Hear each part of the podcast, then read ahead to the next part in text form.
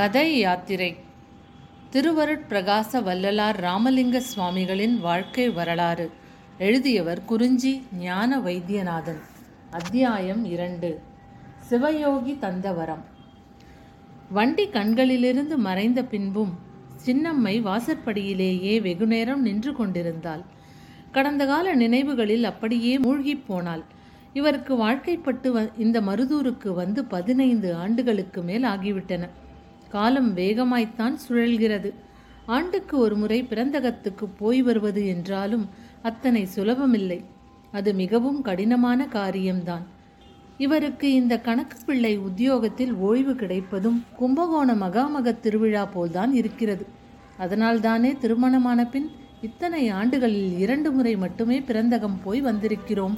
தென்னார்காடு மாவட்டம் சிதம்பரத்தை அடுத்த இந்த மருதூர் கிராமத்துக்கும் செங்கல்பட்டு மாவட்டம் பொன்னேரிக்கும் பக்கத்தில் இருக்கின்ற சின்ன காவணம் கிராமத்துக்கும் இருநூறு மைல் தொலைவு அதிகமாக இருக்குமோ? இருக்கும். இருக்கும். ஒருவர் பின் ஒருவராக இறக்க ஐந்து முறை திருமணம் செய்து கொண்ட போதும் இந்த ஐந்து மனைவிகளுள் ஒருவருமே இவருக்கு தந்தை பேற்றை கொடுக்கவில்லையே. அதனால்தானே அத்தனை தூரம் பெண் தேடி வந்து என்னை ஆராந்தாரமாக மணந்து கொண்டார். அவர் சன்னதி விளங்குவதற்கு சபாபதி பரசுராமன் என்ற இரண்டு ஆண் பிள்ளைகளும் சுந்தரம் உண்ணாமுலை என்ற இரண்டு பெண் பிள்ளைகளும் பிறந்து ஆளாகி வருகின்றனர். இப்படி சின்னம்மையின் நினைவோட்டம் போய்க் கொண்டிருக்கையில் குழந்தைகள் தூக்கம் கலைந்து எழுந்து விட்டதற்கான அறிகுறியாக அவர்களின் குரல் வீட்டுக்குள்ளிருந்து கேட்டது. சின்னம்மையை அது நிகழ்காலத்துக்கு கொண்டு வந்தது. அத்தோடு கண்ணெதிரே இருந்த அவசர வேலையும் அவளுக்கு புரிந்தது. சின்னம்மை உடனே வீட்டுக்குள் வந்தாள். பம்பரமாக சுழன்று பணிகளை செய்யத் தொடங்கினாள்.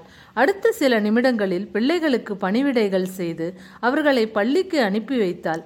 தானும் சிறிது உணவுண்டு. சற்றே ஓய்வாக கூடத்துக்கு வந்து தூணோரம் அமர்ந்து அதிலே சாய்ந்து கொண்டாள்.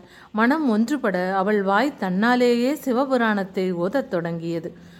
அது முடிந்த எல்லையில் சிவாய நம வென்று திருவைந்தெழுத்து மந்திரம் தொடர்ந்தது. நல்ல உச்சி வேலை. சுட்டெரிக்கும் வெயில். பனிமலையான கைலயங்கிரியிலிருந்து உமாதேவியரோடு வீற்றிருந்த சுகானுபாவத்தில் இருக்க வேண்டிய சிவபெருமான் மருதூரின் புழுதி படர்ந்த அந்த பிரதான வீதியின் முகப்பில் வந்து நின்றார். பெருமானின் மனம் மகிழ்ச்சியில் திளைத்தது. முகத்தில் பேரொளி வீசியது. அடுத்த கணம் பெருமான் தம்மை ஒரு சிவயோகியாக மாற்றிக்கொண்டார் சிவயோகி ஜெய ஜெய சம்போ மகாதேவ ஹர ஹர சம்போ மகாதேவா என உச்சரித்து கொண்டே நடக்கத் தொடங்கினார். அன்றொரு நாள் தோழன் சுந்தரனுக்காக பறவையிடத்தில் ஒரு முறைக்கு இருமுறையாக தூது போனது போலவும் சேரமான் பெருமாள் நாயனருக்காக நடனமிட்டது போலவும் இன்று இந்த மருதூரின் திருவீதியிலேயே அருள்ஜோதி திருவிளையாடல் புரிதற்கென்றே எழுந்தருளியிருக்கின்றான் ஈசன். ராமைய பிள்ளை சிவயோகி வீட்டின் முன் வந்ததும் அப்படியே சற்று நேரம் நின்றார். பிறகு சிவயோகி வீட்டிற்குள் நோக்கி குரல் கொடுத்தார். அம்மையே அருளரசி அடியார்க்கு அமுது செய்விக்க வேண்டும். பிட்சாந்தேகி பிட்சாந்தேகி கூடத்தில் அமர்ந்த திருவைந்தெழுத்தை தியானித்துக் கொண்டிருந்த சின்னம்மை சிவயோகியின் பிச்சை ஏற்கும் குரல் கேட்டு வியப்புற்றாள். இது என்ன? வழக்கம் போல் வரும் பிச்சைக்காரர்களின் குரலாக தெரியவில்லையே. இந்த உச்சி வேளையில் தெய்வீக குரல் பிச்சை கேட்கும் பிச்சாடனர் யாராக இருக்கும்? என்று சிந்தித்தவள் எழுந்த வெளிவாசலுக்கு வந்து பார்த்தாள். தன் வீட்டின் முன் பிச்சை கேட்டு கொண்டிருந்த சிவயோகியை கண்டதும் சின்னம்மையின் வியப்பு மேலும் அதிகமாகியது. அவரது திவ்ய சுரூபமாக கண்டு அவள் அதிசயத்தாள்.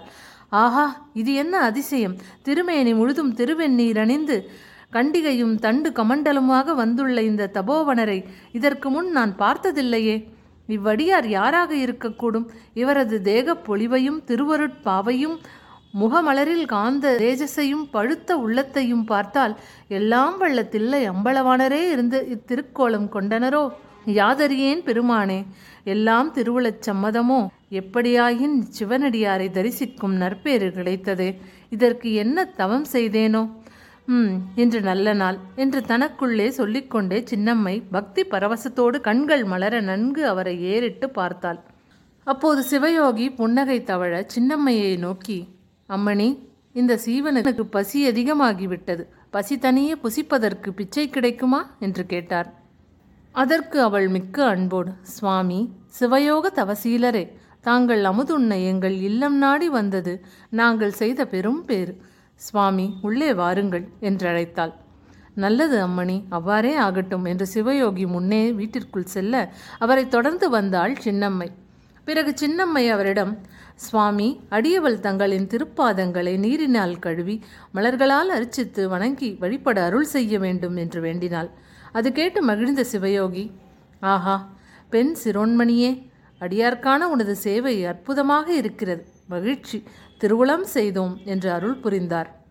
சிவயோகியின் அருட்சம்மதம் கிடைத்ததும் சின்னம்மை மிகவும் மகிழ்ந்து போனாள். அந்த மகிழ்ச்சியோடு பாக்கியம் சுவாமி தாங்கள் இந்த விசுப்பலகையில் அமர்ந்தருள வேண்டும். சிறிது நேரம் பொறுத்தருளுங்கள். இதோ நொடியில் வந்து விடுகிறேன் என்றவள் அவரது உத்தரவுக்காக நின்றாள். நல்லது அம்மையே அவ்வாறே ஆகட்டும் என்றார் சிவயோகி. சின்னம்மை வீட்டின் உள்கட்டுக்குச் சென்றாள். சிவயோகி விசும்பலகையில் கால்களை தொங்கவிட்டு அமர்ந்தார். சற்று நேரத்தில் சின்னம்மை செம்பில் நீரும் தட்டில் பூக்களும் கொண்டு வந்து அவர் பாதங்கள் அருகே வைத்தாள். மூளையில் இருந்த முக்காலியை எடுத்து வந்து அவர் பாதங்களுக்கு கீழே வைத்தாள். பிறகு சிவயோகியிடம் சின்னம்மை தவ சிரேஷ்டரே சிவச்செல்வரே அடியால் தங்களுக்கு பாத பூஜை செய்யத் தொடங்கலாமா? என்று பணிவோடு உத்தரவு கேட்டாள். இதுவரை அருள் சுரக்கும் கண்களோடு புன்வுருவல் பூக்க அவளையே பார்த்து கொண்டிருந்த சிவயோகி ஆகட்டும் அம்மா என்றார். சின்னம்மை மனம் மகிழ்ந்து பக்தி ஸ்ரத்தையோடு சிவயோகியின் பாதங்களை தனது மலர்க்கரங்களால் மென்மையாக முக்காலி மேல் தூக்கி வைத்து நீரிட்டு கழுவி மலரிட்டு வணங்கி வழிபட்டாள் சிவயோகி தன் இனிய குரலில் அம்மணி உனது திருவடி தொண்டுக்கு மெச்சினோம் என்று பாராட்டினார். பவ்யமாக அவரது பாராட்டை ஏற்றுக்கொண்ட சின்னம்மை அடியாளுக்கு அருள் வழங்க அந்த மெய்ச்சிவமே பாக்கியம் பெற்றேன். அமுதுண்ண இனி எழுந்தருள வேண்டுமென்றாள். அதற்கு திருவுளம் தாயே என்று சிவயோகி எழுந்து கூடத்தில் சின்னம்மையிட்ட மணப்பலகையில் அமர்ந்தார். சின்னம்மை அவருக்கு தலைவாழை இலையிட்டு முக்கணிகளோடு அறுசுவை அன்னத்தை பரிமாறிவிட்டு சுவாமி குற்றமிருந்தால் குணமாகக் கொண்டு பொறுத்தருளி இவ்வடியால் படைத்த இவ்வுணவை பக்குவம் அறிந்து ஏற்றருள வேண்டும் என்று பணிவோடு வேண்டினாள். ஆகட்டும் அம்மையே என்ற சிவயோகி அமைதியாக வயிறார உண்டு முடித்தவர். அவள் நீர் தர கையளம்பிக் கொண்டு விசும்பலகையில் வந்து அமர்ந்து கருணை பொங்க அவளை பார்த்தார். அவர் பார்வையிலிருந்த பேரருள் சின்னம்மையை பக்திமயமாக்கியது.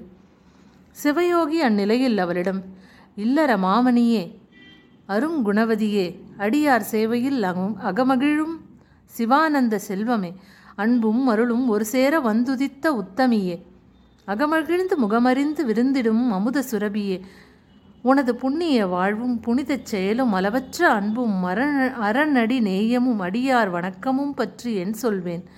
உன் திருக்கரத்தினால் பரிமாறிய மதுரமான உணவு எமது மனதை மகிழச் செய்தது. உற்ற வெம்பசியும் தணிந்தது என்று மெய்ப்பட பாராட்டினார். அதற்கு அடக்கமும் பக்தியும் மீதூர சின்னம்மை தங்கள் சித்தம் எனது பாக்கியம் சுவாமி என்றாள். உடனே சிவயோகி மேலும் தொடர்ந்து சின்னம்மையை பார்த்து அம்மணி எமது பசியை போக்கிய உனக்கு நானிலத்தின் பசியெல்லாம் போக்கவல்ல ஒருவன் பிறப்பான். அகத்தே கருத்து புறத்து வெளுத்திருக்கும் உலகர் அனைவரையும் சகத்தே திருத்தி சன்மார்க்கச் சங்கத்தை அடைத்திடவும். அடைந்தவரெல்லாம் யுகத்தே பரத்தை பெற்று மகிழ்ந்திடவும் என்றே இந்த யுகத்தே நாம் வருவிக்க ஒருவன் வந்துருவான். அவனியெங்கும் அருளை பிரகாசிக்கச் செய்து அருள் பிரகாச வள்ளலாய் விளங்குவான். அந்த ஞானத் திருமகன் இந்த இல்லத்தில் பிறப்பான். அவன் இறைவனின் பிள்ளை. அவன் திருவரவை உணர்த்தவே நாம் வந்தோம். வாழ்க வாழ்க என்று வழக்கரம் தூக்கி வாழ்த்தி அவளுக்கு வரம் அருளினார். சின்னம்மை அது கேட்ட சுவாமி தாங்கள் அருளிய இந்த அமுத வார்த்தைகளுக்கு என் சொல்வேன். இன்னும் சேவையேது செய்வேன் என்று மேலே சொல்லத் தெரியாமல் அவர் முகத்தை பார்த்தாள். சிவயோகி அவள் நிலையை புரிந்து கொண்டு கையமர்த்திவிட்டு தாயே தகவுடையாய் நீ என்றார். பஞ்ச பாதகங்கள் போம் பகைகள் மாய்ந்திடும் அஞ்சலின் மரளியும் அஞ்சியாட்சி செய்யும் வஞ்ச நோய் ஒழிந்திடும் வறுமை தீர்ந்திடும் தஞ்சமென்று தனை நீ தரித்திடல் வேண்டும் என்று பாடிவிட்டு அம்மையே இவ்வளவு மகிமை பொருந்தியது இத்திருநீர். ஆம் கருநீர் காணும் திருநீர் கான் இது. இதனை நீயும் அணி அணிந்து உனது கணவருக்கும் அளித்து அணியச் செய்வாயாக என்று கூறி மருதாணியிட்ட அவளது செந்தாமரை கரங்களில் திருநீர் வழங்கினார். சிவயோகியிடமிருந்து திருநீற்றை பெற்றுக்கொண்ட சின்னம்மை நல்லது சுவாமி என்றவள் அதில் சிறிது எடுத்து பயபக்தியோடு நெற்றியில் இட்டுக்கொண்டு மீதியை பொட்டலமிட்டு விளக்கு மாடத்தில் பத்திரமாக வைத்தாள். அப்போது சிவகாமி அவளிடம் அம்மணி இனி நாம் விடை கொள்கிறோம் என்றார். அதற்கு சின்னம்மை திருவருட் சம்மதம் போல் ஆகட்டும் என்றாள். சிவயோகி வீட்டை விட்டு வெளியே வந்து தெருவில் இறங்கி சில அடிகள் நடந்த பின் நின்றார். அவரை தொடர்ந்து வழி அனுப்பி வைக்க வெளிவாசற்படி வரை வந்து நின்றாள் சின்னம்மை. அப்பொழுது சின்னம்மை பார்த்து கொண்டிருக்கவே அந்த அதிசயம் நிகழ்ந்தது. சிவயோகியாக வந்த சிவபெருமான் சின்னம்மையின் கண்ணெதிரே மறைந்து போனார்.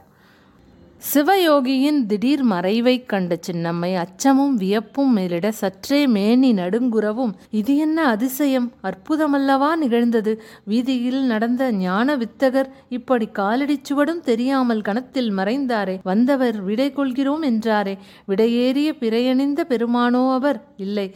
அட்டமா சித்திகளை அடக்கியாலும் மகா சித்தரோ அவர். அடியாளுக்கு அவர் அருளிய அமுதமொழிகள் மனதில் இன்னும் இனிக்கின்றனவே என்று தனக்குள் சொல்லிக் கொண்டாள். பூஜை அறைக்கு சென்று விளக்கேற்றி வைத்து சாமி கும்பிட்டாள்.